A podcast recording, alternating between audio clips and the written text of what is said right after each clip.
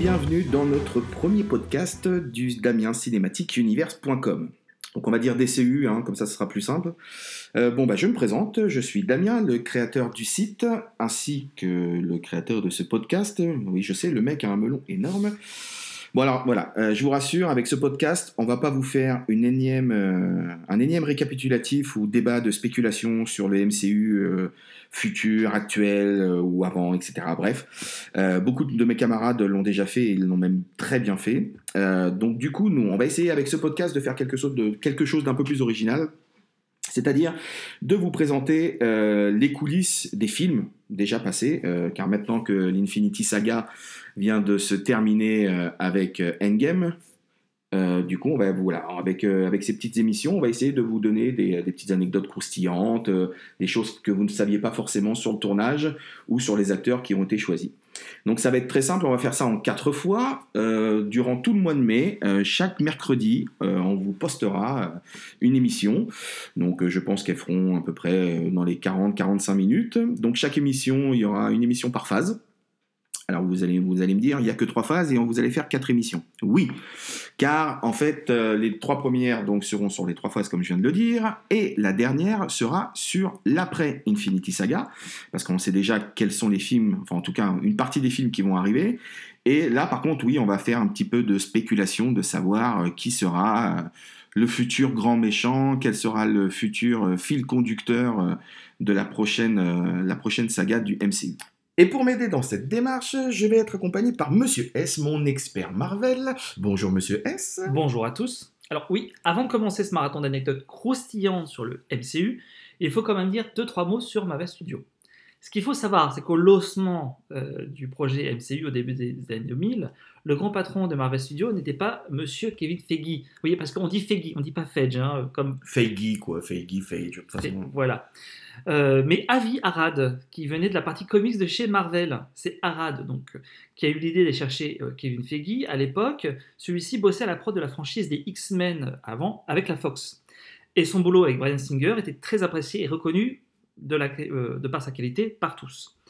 Et c'est comme ça donc que Arad lui propose de devenir quand même le vice-président de Marvel Studios. La classe quand même.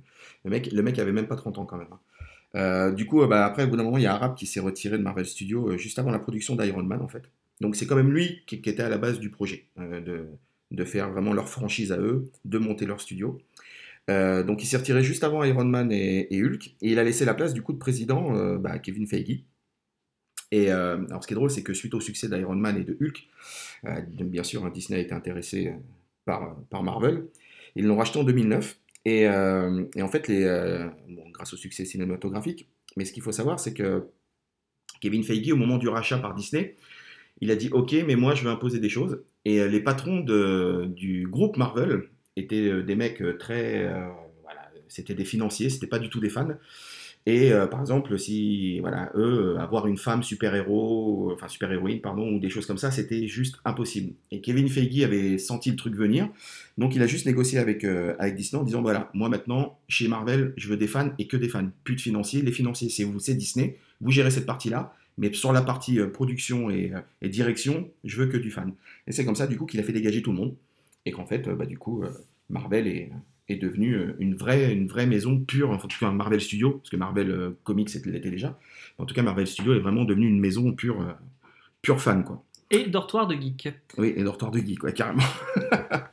bon alors, on va démarrer cette phase. On va démarrer la phase 1 par Iron Man. Donc on va, voilà, on va, on va vous citer quelques petites anecdotes, comme je vous ai dit. Hein. notre but, c'est pas de donner nos avis, machin, etc. Ça a été fait 30 milliards de fois. C'est, on va essayer de vous donner voilà, des, des petits trucs croustillants à mettre sous la dent et à partager devant la machine à café. Donc voilà, donc avec Iron Man, bon, bah, sorti en 2008. Ce qu'il faut savoir, c'est que bon, c'est le premier film du MCU. Euh, c'est Kevin Feige lui-même qui a voulu embaucher John Favreau comme réalisateur. Alors le poste était déjà super convoité à l'époque. Euh, il y avait beaucoup, euh, enfin voilà, la rumeur, la rumeur était dans tout Hollywood, donc pas mal de réalisateurs étaient intéressés, comme Tarantino bizarrement. Bon, c'est vrai qu'un Iron Man Tarantino, ça m'aurait pas déplu. Ça aurait été plutôt sympa. Alors après, niveau de la violence, je pense pas que voilà, ça aurait été un, juste interdit au moins de 12 ans. Je pense qu'il aurait été au moins interdit au moins de 16 ans, donc bon, ça ne l'aurait pas fait, mais ça aurait été pas mal. Et Josh Whedon était déjà sur le coup à cette époque-là. Et, euh, et même Louis Leterrier, euh, qui avait entendu parler, euh, parler de l'histoire, mais ça, on- quand on parlera de Hulk tout à l'heure, je vous expliquerai un peu plus euh, attentivement. Alors, il faut savoir aussi qu'il y a une longue série du euh, l'acteur euh, que les studios ne voulaient pas, mais que le réalisateur voulait absolument. Donc, ça n'a pas loupé dès le premier avec Iron Man, parce qu'il faut savoir que certains acteurs très connus étaient sur le coup. Euh, même certains s'étaient quand même avancés à vouloir avoir le rôle, dont un certain Tom Cruise. Voilà. Mais déjà à l'époque, John Favreau, donc, qui avait été choisi comme réalisateur, avait proposé Robert Downey Jr. Alors, Robert Downey Jr. à l'époque n'était pas en odeur de sainteté auprès de beaucoup de gens dans le métier. Euh, et du coup, il a fallu un peu se battre pour l'imposer, mais ils ont réussi. Il faut savoir que quand même Marvel jouait gros sur ce coup. C'était la première fois qu'il se produisait en tant que studio, l'intégralité d'un film. Et si celui n'avait pas fonctionné, ça aurait pu coûter très cher à Marvel dans son ensemble. Ça aurait même en fait coûté le studio Grave. À la boîte de prod. D'ailleurs, quand, euh, quand Feige a lancé le truc, euh, bon, en termes de budget, voilà, c'était pas les, c'était pas les budgets qu'ils ont maintenant pour leur film. Euh, donc, ils ont fait un choix avec Favreau. C'était pour eux, c'était les effets spéciaux. C'est-à-dire que si le film avait été vraiment avec des effets spéciaux complètement cheap, ça allait, ça allait pas faire marcher le film. Ça, c'est, enfin, pas faire fonctionner le film, c'était certain. Donc, du coup, ce qui s'est passé, c'est que les scènes, les scènes d'action ont vraiment été écrites peaufiné, storyboardé, etc. Et euh, vraiment au niveau de l'investissement en termes d'effets spéciaux. Mais euh, toutes les scènes de dialogue bah, n'étaient quasiment pas écrites au moment du début du tournage. Et donc du coup, euh, bah, en fait, quasiment l'intégralité du film est une impro. euh, des acteurs, surtout de Robert Downey Jr. Et euh, d'ailleurs, là où il a bluffé tout le monde, c'est euh, la fameuse scène du, Jericho en début de film, quand il présente ses nouveaux, missiles, où il fait tout un monologue avant l'explosion euh, l'explosion de- des missiles. Et en fait, le monologue est intégralement une impro de, de Donnie Jr. Alors, il faut savoir que sur l'ambiance du, du- du tournage était un peu particulière, même pour Favreau, le réalisateur lui-même, puisqu'il n'était pas prévu au départ qu'il joue le rôle de, de Happy hein, dans, le, dans, le- dans son propre film. Alors, c'était beaucoup de stress pour lui, il n'a pas arrêté de le dire. Euh, D'ailleurs, si vous regardez attentivement le film, du début euh, aux alentours de la fin, en fait, il n'a pas le même poids dans toutes les scènes, il a perdu plus de 10 clair. kilos sur le tournage.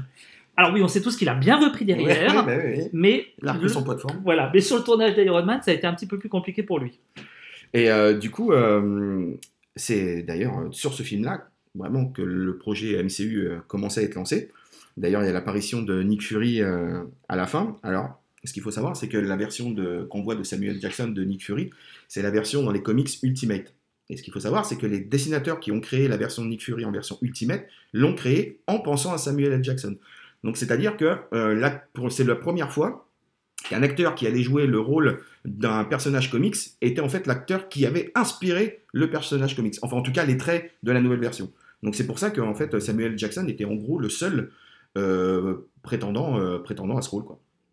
Et c'est d'ailleurs aussi à cause de Michael- Samuel L. Jackson que euh, la version de Nick Fury qui a été choisie, c'est la version noire, puisqu'il faut savoir qu'à la Exactement. base, Nick Fury est un personnage blanc, euh, avec les cheveux grisonnants, donc on aurait pu penser à Mel Gibson par exemple.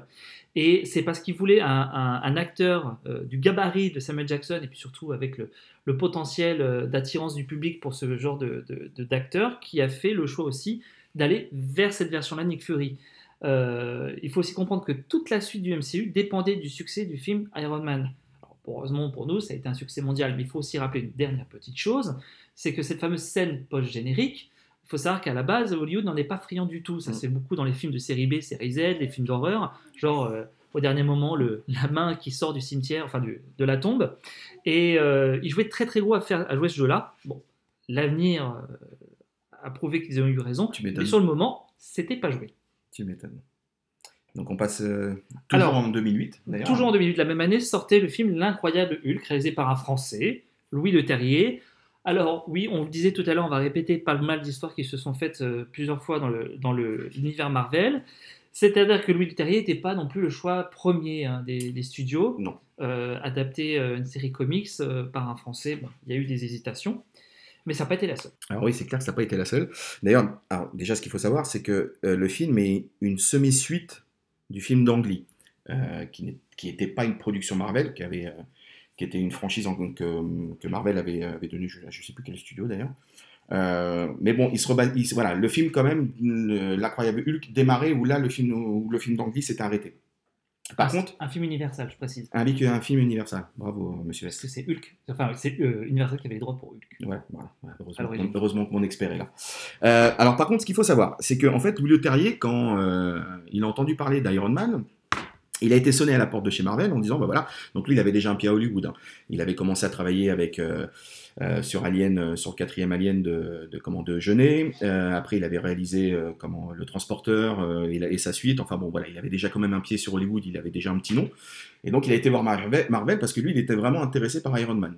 Quand il est arrivé, Marvel a dit non, désolé, voilà, le Iron Man, on est, déjà on est déjà en place et tout, tout est prêt. Par contre, on veut lancer une suite à Hulk et ramener Hulk chez nous, donc on a récupéré les droits.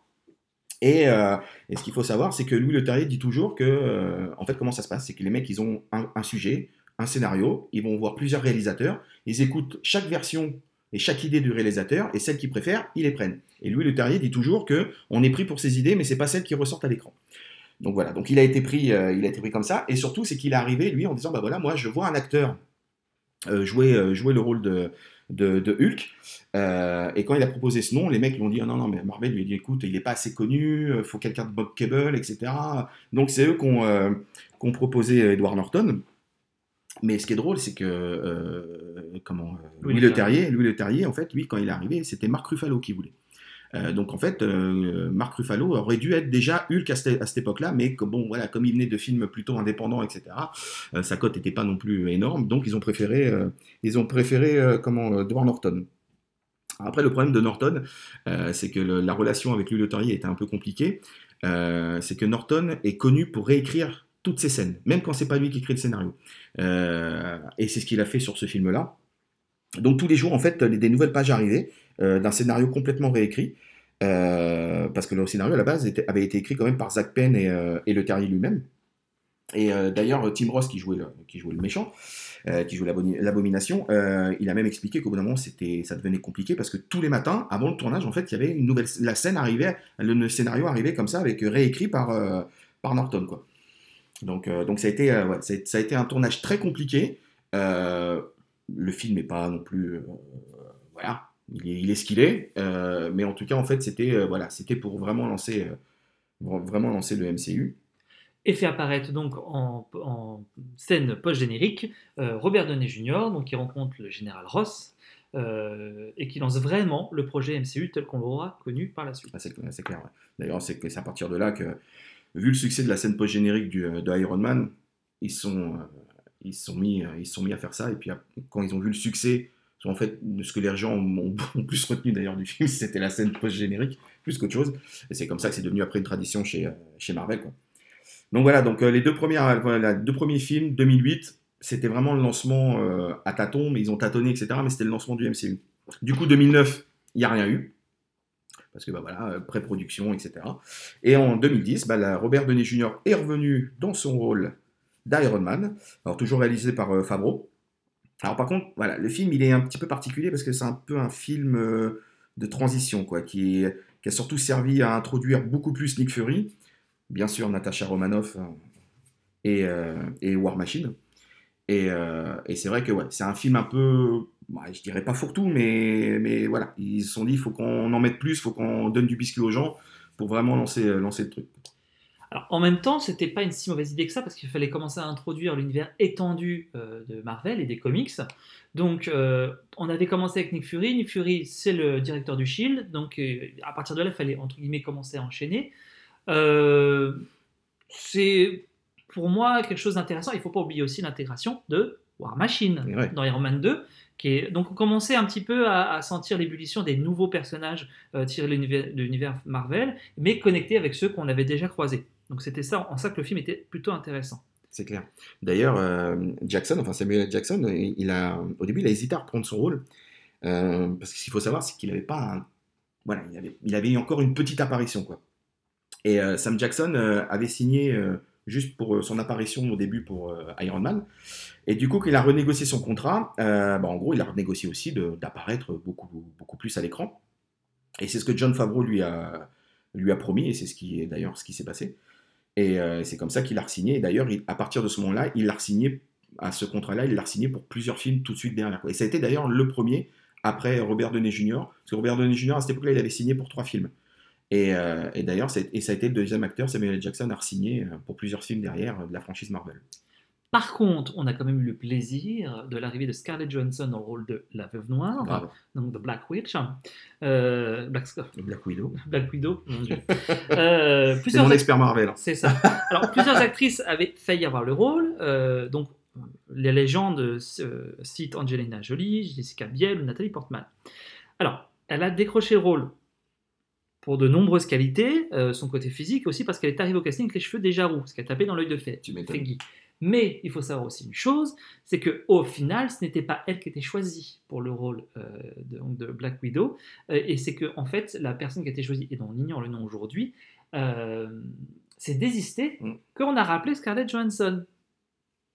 C'est clair. Comme quoi, hein, des fois, bonne- Et c'est vrai qu'en plus, quand tu regardes maintenant, bah, comme la plupart des personnages, tu te, dis, tu te dirais, on- ça pourrait pas être, euh, ça pourrait pas être une autre personne, quoi. C'est elle, quoi. C'est, euh, Mais ce qui est très drôle, c'est que euh, Scarlett Johansson décrit l'ensemble de sa carrière comme ça. Elle dit je- je- je Ouais. suis- je- J'ai fait ma carrière sur le désistement des, des autres actrices. Ouais, Comme quoi, ça fonctionne aussi. Bah, euh, D'où la carrière qu'elle a eue.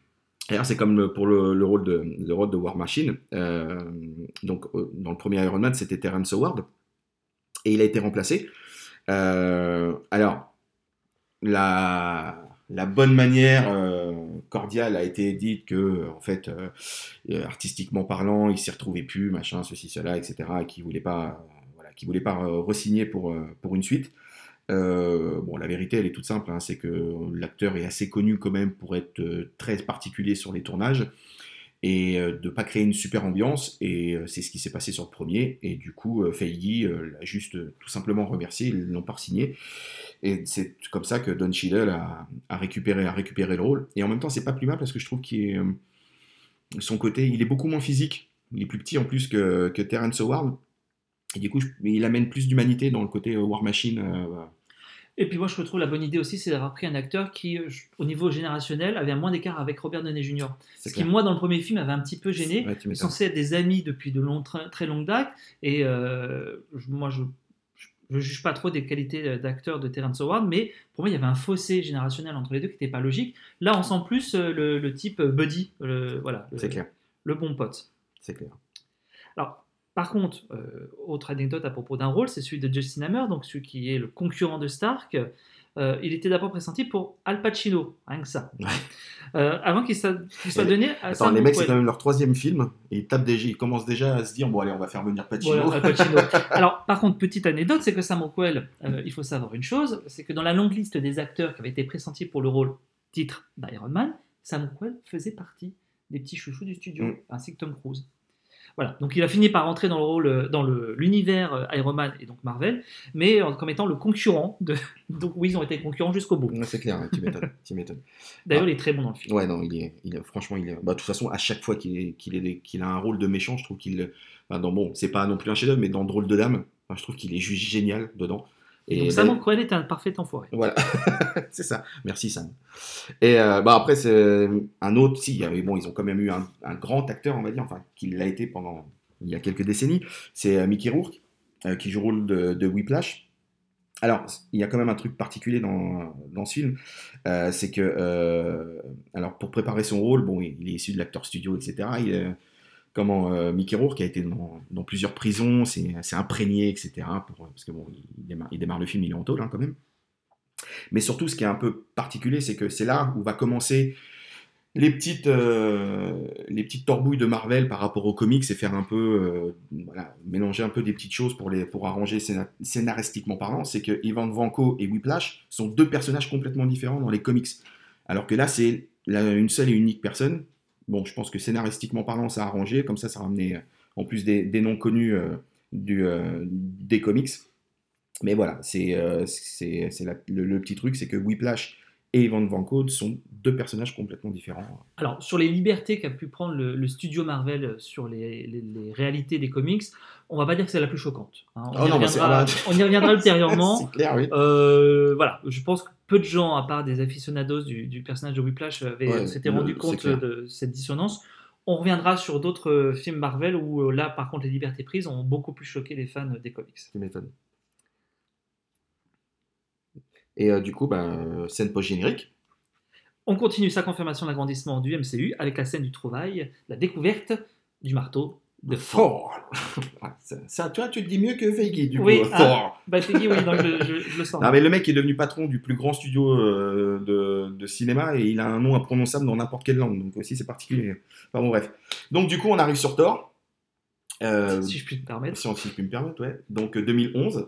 Alors c'est sûr que euh, au début Marvel c'était pas comme maintenant. Donc là tu vois là, de- 2008 deux films, 2010 un seul film, hop 2011 on arrive sur Thor. Euh, donc alors déjà là par contre Marvel tape un très gros coup, c'est-à-dire que euh, ils, euh, arrivent à signer Kenneth Branagh pour réaliser le film et avoir Anthony Hopkins dans le rôle d'Odin. Donc là déjà on comprend vu le gros succès, enfin le carton mondial d'Iron Man 2, on comprend déjà que même les acteurs old school de l'ancienne génération commencent à s'intéresser à ça en se disant qu'il y a, ouais, que Marvel commence à jouer dans la cour des grands, qu'il y a peut-être quelque chose à faire. quoi. Alors, dans la grande lignée des, des, des différents scénarios au niveau de l'acteur principal, euh, donc dans le rôle de Thor, beaucoup d'acteurs étaient pressentis. Alors Brad Pitt, Channing Tatum, Daniel Craig, Tom Hiddleston, qui a Mhm. du coup eu le rôle de Loki. Mais alors, du coup, pour euh, certains qui seraient curieux, vous pouvez regarder sur Internet et fouiller, mais euh, a fuité le, le casting de Tom Hiddleston pour le rôle de Thor. Donc, euh, alors le problème, c'est que il y, fait, il y va très à fond, et le problème, c'est qu'on limite un peu risible, ce qui est dommage pour lui, euh, parce que quand on sait à quoi ressemble Thor, physiquement parlant surtout, et bon, voilà, ça. quand on voit le petit Tommy, ça fait un peu ridicule, et alors le blond euh, lui, lui va pas si mal que ça. Et d'ailleurs, pareil, bah, dans les petites anecdotes, un truc euh, incroyable, c'est que Chris Hemsworth n'a pas du tout eu envie de passer le casting de Thor. À la base, c'est son petit frère Liam qui a fait le casting. Euh, donc, il fait le casting avec euh, plusieurs, euh, plusieurs autres, autres comment, acteurs. Et du coup, c'est lui qui en parle à son frère en disant bah, Vas-y, tente ta chance et tout. Donc, Chris y va. Il passe le casting. L'intégralité des acteurs qui ont été, qui ont été castés sont rappelés, sauf lui. C'est-à-dire que son frère, son petit frère est rappelé, d'autres acteurs qui, connaît aussi, qui ont, fait le, fait le casting sont rappelés, et lui, non, pas du tout. Et c'est en fait euh, comment, euh, Josh Whedon, qui, venait de, qui avait tourné quelque temps avant euh, La cabane dans les bois avec lui, qui, qui en parle à Feige, enfin Feige, connais, et qui lui dit écoute, franchement, il y a un truc avec lui à faire. Pour moi, Thor, voilà, il y, a- un truc physiquement, physiquement et dans son interprétation, et surtout vocalement, parce que Chris, Chris Chris Hemsworth, il a quand même une voix de dingue. Et c'est comme ça, en fait, qu'il a été rappelé à la fin pour refaire un essai, et finalement, en fait, euh, ouais, les- les- le studio a, a tout de suite compris que c'était lui, quoi. Alors, pour le rôle de Loki, on y revient, euh, Jim Carrey était dans la shortlist de Marvel, avant que Tom Hiddleston passe le casting de Thor, donc, et tape dans l'œil de la prod pour le rôle. Voilà, euh, Bah. comment un acteur en remplace un autre. D'ailleurs, ce qu'il faut savoir, c'est que euh, Jim Carrey, vous allez voir, va être un acteur qui va revenir plusieurs fois dans, le, dans le MCU et qui ne sera jamais, euh, enfin qui n'ira jamais jusqu'au bout. Mais vous allez, vous allez comprendre qu'il va être euh, que en fait le MCU, le MCU le veut, Marvel le veut depuis longtemps et, euh, et pour l'instant ça s'est toujours pas fait. Alors pour Tom Hiddleston en plus, ce qui est drôle, c'est que quand on le voit maintenant, on se dit bah voilà c'est Loki, il y a que bah, c'est comme un peu Scarlett Johansson etc. Mais enfin il l'interprète tellement bien. mais il a quand même eu le rôle alors que le mec est quand même roux, c'est un rouquin à la base. Alors, attention, hein. Il n'y a pas de, de- j'ai rien contre les roux. C'est juste que physiquement il, il est à l'opposé de Loki et juste une teinture, on teint les sourcils et le mec c'est Loki, c'est enfin, lui quoi. Il n'y a pas de, y a pas, y a pas de mystère. quoi. Alors, le film introduit aussi plusieurs autres personnages qui vont devenir récurrents par la suite. Alors, on retiendra quand même Nathalie Portman dans son interprétation du futur amour de Thor, Jane Foster. Alors, beaucoup ont dit de l'époque, que malgré le talent d'actrice de Nathalie Portman, elle a quand même eu une présence un peu anecdotique et que finalement, dans ce rôle-là, ça aurait pu être elle ou n'importe qui d'autre, ça n'aurait pas changé grand-chose. C'est ça. Euh, est-ce que l'avenir de son personnage euh, était. euh, en fait, est-ce que ses analyses étaient prémonitoires de ce qui est devenu son personnage dans- par la suite? Bonne Chacun est libre de l'interpréter. Mais alors, surtout, c'est l'arrivée de Jérémy Renner dans le rôle de Hawkeye. Ouais. Voilà. Donc là, ça commençait à. Tu m'étonnes. on, on mettait par petites touches. C'est Allez, tiens, je te mets un petit Voilà, personnage ouais, Marvel par là. Je sais pas comment on va en faire par la suite, mais là, je te le mets là. Et ça, j'ai trouvé ça très fort euh, parce que dès sa première apparition, je trouve que Jérémy Renner, dont on parle pas beaucoup Mm. finalement dans les analyses des, des films euh, euh, Marvel, euh, pour moi, a vraiment fait une interprétation de dingue de Hawkeye. Et voilà. Donc, euh, alors, Ensuite, euh, donc dans ce film-là, on retrouvera le docteur Eric Selvig, qui jouera un rôle évidemment plus pondérant et important par la suite, euh, joué par Stellan Skarsgård. Donc, ce qui était très drôle, c'est qu'un Scandinave joue le rôle d'un- spécialiste des, des- des dieux scandinaves, ce que je- parfois est quand même plutôt logique. Et donc, d'ailleurs, à la, à la scène post-générique de Thor, euh, on met en scène ce personnage avec Fury, et on voit le reflet de, de Selvig prendre l'apparence de Loki. D'ailleurs, euh, ce qu'il faut savoir, c'est que cette scène-là n'a pas a été tournée en fait par euh, Josh Whedon lui-même. Euh, en fait, il a utilisé cette scène-là pour tester euh, une nouvelle caméra 3D qui venait de sortir et qu'il avait envie d'utiliser pour Avengers parce que bon, bah, voilà, il était déjà impliqué dans le, projet. Et du coup, il a utilisé, il, a utilisé cette scène post-générique pour, pour la réaliser et pour tester la, la caméra 3D, qui d'ailleurs sera utilisée après sur, sur Avengers. Donc voilà pour, pour notre ami Thor, notre dieu du tonnerre. Alors, l'année d'après, euh, du coup, non pas l'année d'après, la même année, qu'est-ce que je dis? Après Thor, on a eu quand même le patron, Captain America, The First Avengers. Bon, c'est quand même, quand même le taulier des Avengers. Donc, euh, alors ça aussi pareil, drôle d'histoire, c'est que d'introniser euh, entre guillemets le patron des Avengers euh, en dernier. Alors oui et non parce que bon c'était euh, voilà, euh, c'était quand même euh, astucieux. Ce qu'il faut savoir c'est que euh, Captain America n'était pas non plus le personnage le plus connu euh, internationalement parlant. Et en plus son petit côté bah, pro-Amérique, euh, voilà. Marvel avait peur en fait de démarrer le MCU avec euh, avec lui euh, pour ces pour toutes ces raisons là parce que euh, voilà, ils avaient peur d'un- mauvais retour. Et finalement en fait le film a été a été super bon.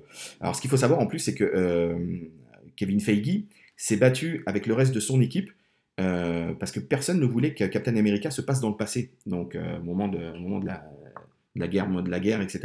Et c'est lui, c'est lui qui s'est vraiment battu jusqu'au bout. Bon, en même temps, c'est le patron, donc c'est normal, un peu normal qu'il ait eu le dernier mot. Oui, Mais euh, enfin, franchement, il a eu, il a eu le nez fin parce que je trouve que le film, euh, ça donne beaucoup plus d'ampleur euh, au personnage en plus. Alors après, on- non, il s'est quand même battu. Il faut, faut quand même se rappeler une chose, c'est que ok, Feige est le patron des, des studios Marvel, mais euh, l'argent n'est pas issu du studio Marvel. Il y a quand même des gens effectivement qui gardent quand même un œil euh, sur la poule aux œufs d'or, qui était en train de devenir les studios MCU. C'est clair. Euh, Surtout que c'était Mickey, ça y est, mais Voilà, ça, appartenait euh, déjà à Mickey. hein. c'est ça, Mickey était derrière. Et c'est vrai qu'encore une fois, le personnage de Captain America faisait pas l'unanimité en dehors justement des États-Unis. Et, euh, et donc voilà, donc c'est pas le personnage, même dans les comics, le, le plus mis en valeur, euh, le plus connu internationalement, parce que justement, de par son côté un peu chauvin, pro-américain. Alors, au niveau de la réalisation dans ce film, il y a eu plusieurs choix euh, qui ont été faits. Euh, Feige euh, s'est penché vers Joe Johnston, qui avait travaillé sur les premiers Star Wars et qui a réalisé entre autres Jumanji. Gloire à lui. Voilà. Donc Feige était un fan du film, ça. comme beaucoup d'autres d'ailleurs. Euh, donc c'est comme ça que son choix est venu vers lui. Après, euh, est-ce que c'est par son nom, son réalisateur qu'on se souviendra surtout de ce film? Je pense pas. Non. Il faut être honnête. à côté de grands noms comme John Favreau ou on en parlait tout à l'heure pour Thor, euh, Kenneth Branagh. Kenneth Branagh. Bon, là le, le- le monsieur Johnston était, il a fait un très bon film, mais il restera pas dans les. Bah, après, le truc, c'est que Johnston aussi, voilà, il a vraiment explosé dans les années 80-90. Depuis, il n'a pas fait. euh, bon, bah, euh, hormis Captain America, c'est vrai que tous ces autres films ne sont pas des, euh, sont pas des chefs-d'œuvre. D'ailleurs, au niveau du casting, bon, Chris, Chris Evans, ça, il n'y avait pas de doute. Mais pour euh, le rôle de l'agent Carter, en fait, euh, Hayley Atwell n'était pas celle qui était prévue au départ. C'était Emily Blunt. Et en fait, euh, Emily Blunt a été carrément même présente pour les premières lectures de scénario, c'est-à-dire qu'elle était vraiment impliquée dans le truc. Et au dernier moment, on ne sait pas trop pourquoi. Alors, il y a pas une, c'est pas une question de, d'entente ou quoi que ce soit, mais je sais pas, c'est elle, euh, d'un point de vue euh, sensationnel, émotionnel, je sais pas, elle a refusé en fait au dernier moment le rôle, et c'est comme ça qu'elle est revenue à, à Hayley Atwell, qui était euh, du coup bah, la deuxième, est arrivée en deuxième, en deuxième de la liste. Et, donc voilà, donc comme quoi des fois les actrices peuvent. En même temps, bon, voilà, elle est Atwell, elle a eu la série Agent Carter derrière. Mais, euh, mais c'est vrai que dans les films, en tout cas propres, hormis euh, Captain America, après, on l'a, l'a quasiment plus vu. euh. Donc je ne dirai pas pour le reste, parce que en- pendant que nous enregistrons ce, ce podcast, Endgame est sorti, mais peut-être que tu ne l'as pas encore vu, toi qui écoutes. Donc il faudra attendre la troisième émission pour qu'on en parle. Bref, donc en revenons à notre Captain. Ce qu'il faut savoir aussi, c'est que du coup, le super acteur, alors lui que j'adore, qui s'appelle Stanley Tucci, qui joue qui joue le rôle de comment euh, du docteur Reinstein. Euh, le mec a juste accepté ce rôle pour une chose, c'est qu'il rêvait de jouer avec l'accent allemand. Voilà, donc le mec a juste réalisé un de ses rêves. Voilà, bon bah écoute, tant mieux pour lui. En même temps, il est génial dans le film, comme à chaque fois. De toute façon, enfin, ce mec-là, pour moi, est un des meilleurs acteurs qui est, qui est trop souvent dans les seconds rôles et qui n'a pas assez de premiers rôles et qui mériterait beaucoup mieux euh, à Hollywood. Mais en tout cas, voilà, le, le mec a accepté juste pour jouer avec l'accent allemand. Et il faut dire qu'il le fait tellement bien l'accent Ah, allemand. C'est clair. Ah, c'était un plaisir de l'entendre. Euh, alors, un autre acteur euh, de, incontournable de ce film, euh, Hugo Weaving, alors, qui joue le crâne rouge, le méchant du film. Alors, passer des heures au maquillage, c'était assez compliqué pour lui. Alors, précédemment, il avait surtout connu la pose soit, du costume trois pièces et des lunettes de soleil, ou alors, à la rigueur, de oreilles pointues en latex pour jouer son rôle d'elfe. Euh, donc là, c'était un peu compliqué, c'était vraiment tout le visage qui était pris. Mais alors, quand il avait les possibilités d'expression que le match lui avait apporté, c'était un bonheur de jouer pour lui. Alors, le bonheur n'a pas duré, soyons euh, honnêtes, hein, euh, puisque Hugo Weaving n'interprétera le crâne rouge que dans le film Captain America First Avenger.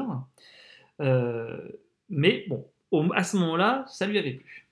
Et euh, alors bon, après voilà, pour moi, Captain America, franchement, sur la phase, euh, sur la phase 1, c'est un des meilleurs, un des meilleurs films avec Iron Man. Euh, Enfin voilà, pour moi, je l'ai vraiment bien aimé du début jusqu'à la fin. Et, et du coup, bah il n'y a pas, euh, y a pas vraiment beaucoup d'anecdotes qui sont sorties de, de ça. Alors peut-être bon, la, scène, la scène post générique, qui est qui est, qui est juste un simple, euh, un simple dialogue euh, voilà, entre Captain America et, et Nick Fury, et euh, pour faire le pont Avengers, en fait, hein, tout simplement. Donc c'est vrai que la scène n'apporte pas grand-chose, mais je pense que voilà, ils se sont dit qu'il fallait faire un truc quand même pour, euh, pour, faire, le, pour faire le lien, parce que bah, Avengers, c'était le, le, prochain, le prochain à arriver, quoi. Et enfin, arriva donc bénie Ouais, de putain. 2012. C'est clair. Euh, du coup, ouais, Avengers 2012. Euh, donc là, c'est le rassemblement hein, que tous les fans attendaient depuis au moins depuis, de- bah, depuis 2008, hein, depuis le début. Euh, ce qu'il faut savoir, c'est qu'Avengers a été annoncé euh, à la, Comic Con lors d'un panel. Enfin, vous pouvez aller voir sur YouTube quand juste le A des Avengers, le logo apparaît sur les écrans. Enfin, c'est un, un truc de fou dans la salle. Et, et franchement, enfin, voilà, vous pouvez aller voir sur YouTube, vous tapez Comic Con San Diego, Avengers, vous verrez bien.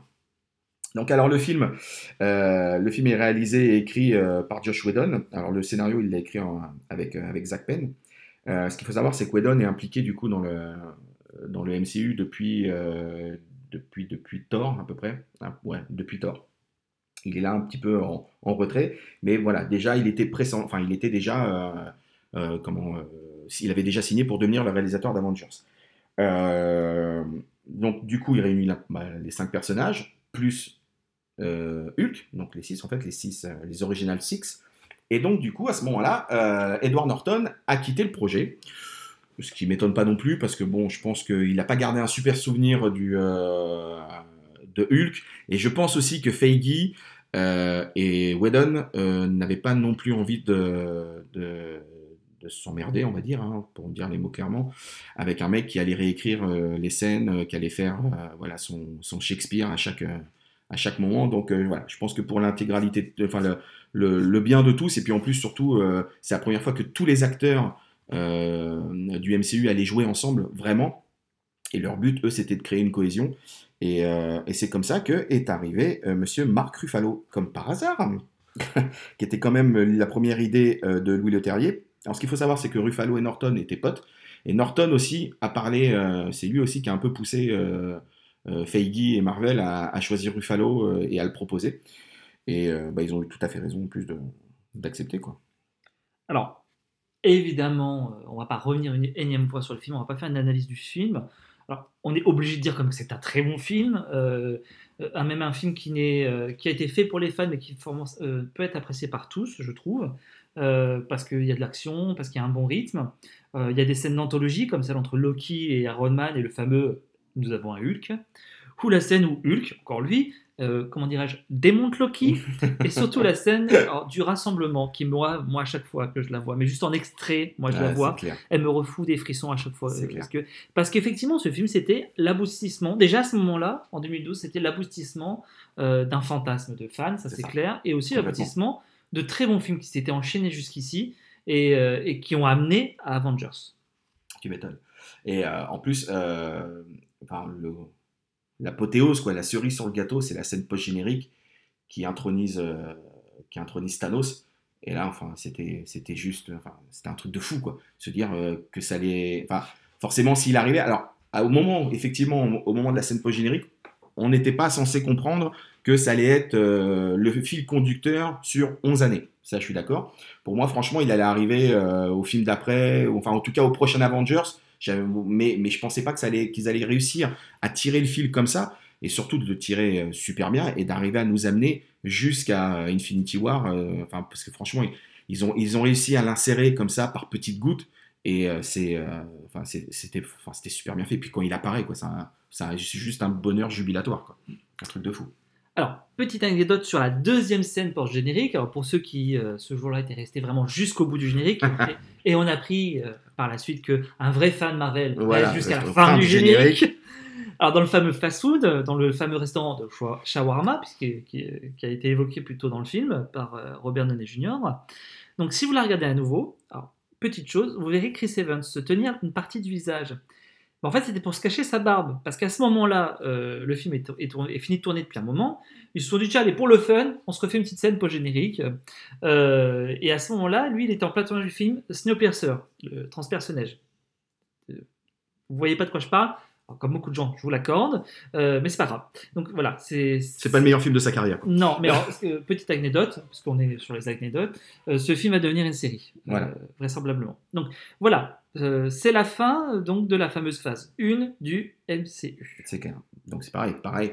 À ce moment-là, on, sait maintenant que c'était la phase, la phase, la fin de la phase 1. Mais c'est vrai qu'à cette époque-là, on s'est dit bon bah voilà, c'est la fin. On a la boucle est bouclée. Et, euh, et c'est vrai qu'à ce moment-là, on pensait pas que ça allait durer si longtemps pour, pour notre bien à tous. Donc voilà. Donc bah, mes amis, c'est déjà la fin de, ce, de cette première partie de notre podcast. Oui. hein. Donc j'espère que bah, ça vous a plu. hein. Donc on se retrouve la semaine prochaine pour parler maintenant de la phase 2, qui va être une Oh, phase... Donc la phase 1, juste après, c'est la phase 2. Eh, putain, c'est un truc de fou. vu. Eh, c'est vachement bien fait. hein. Et, et pensé à tout. ah non, mais je te jure. Euh, ce qu'il faut savoir, c'est que la phase 2 va être quand même un peu plus, euh, un peu plus condensée en termes d'épisodes. Euh, donc voilà, donc on espère que ça vous a plu, que ce premier petit podcast euh, de Damien Cinématique Universe euh, bah, vous a bien fait kiffer. Donc bah, n'hésitez pas à laisser des commentaires, hein, comme d'hab. hein, je vais pas faire mon youtubeur professionnel. hein. Mais en tout cas, voilà, n'hésitez pas à nous suivre sur les réseaux, donc sur la page Facebook officielle, sur Twitter ou sur le site damiencinématiqueuniverse.com. Et euh, bah, laissez-nous des petits commentaires. Et puis bah, écoutez, nous on vous fait des gros bisous et on vous dit à la semaine prochaine pour parler de la phase 2. Voilà, et je vais même vous faire la fin avec l'accent allemand pour, Voilà. pour vous dire que moi aussi je vous retrouverai, monsieur S, euh, pour la phase 2 et toutes les petites anecdotes Voilà. euh, qui en ressortent. Je suis désolé pour cette euh, mauvaise imitation. Allez, salut les amis, à la semaine prochaine. Bye.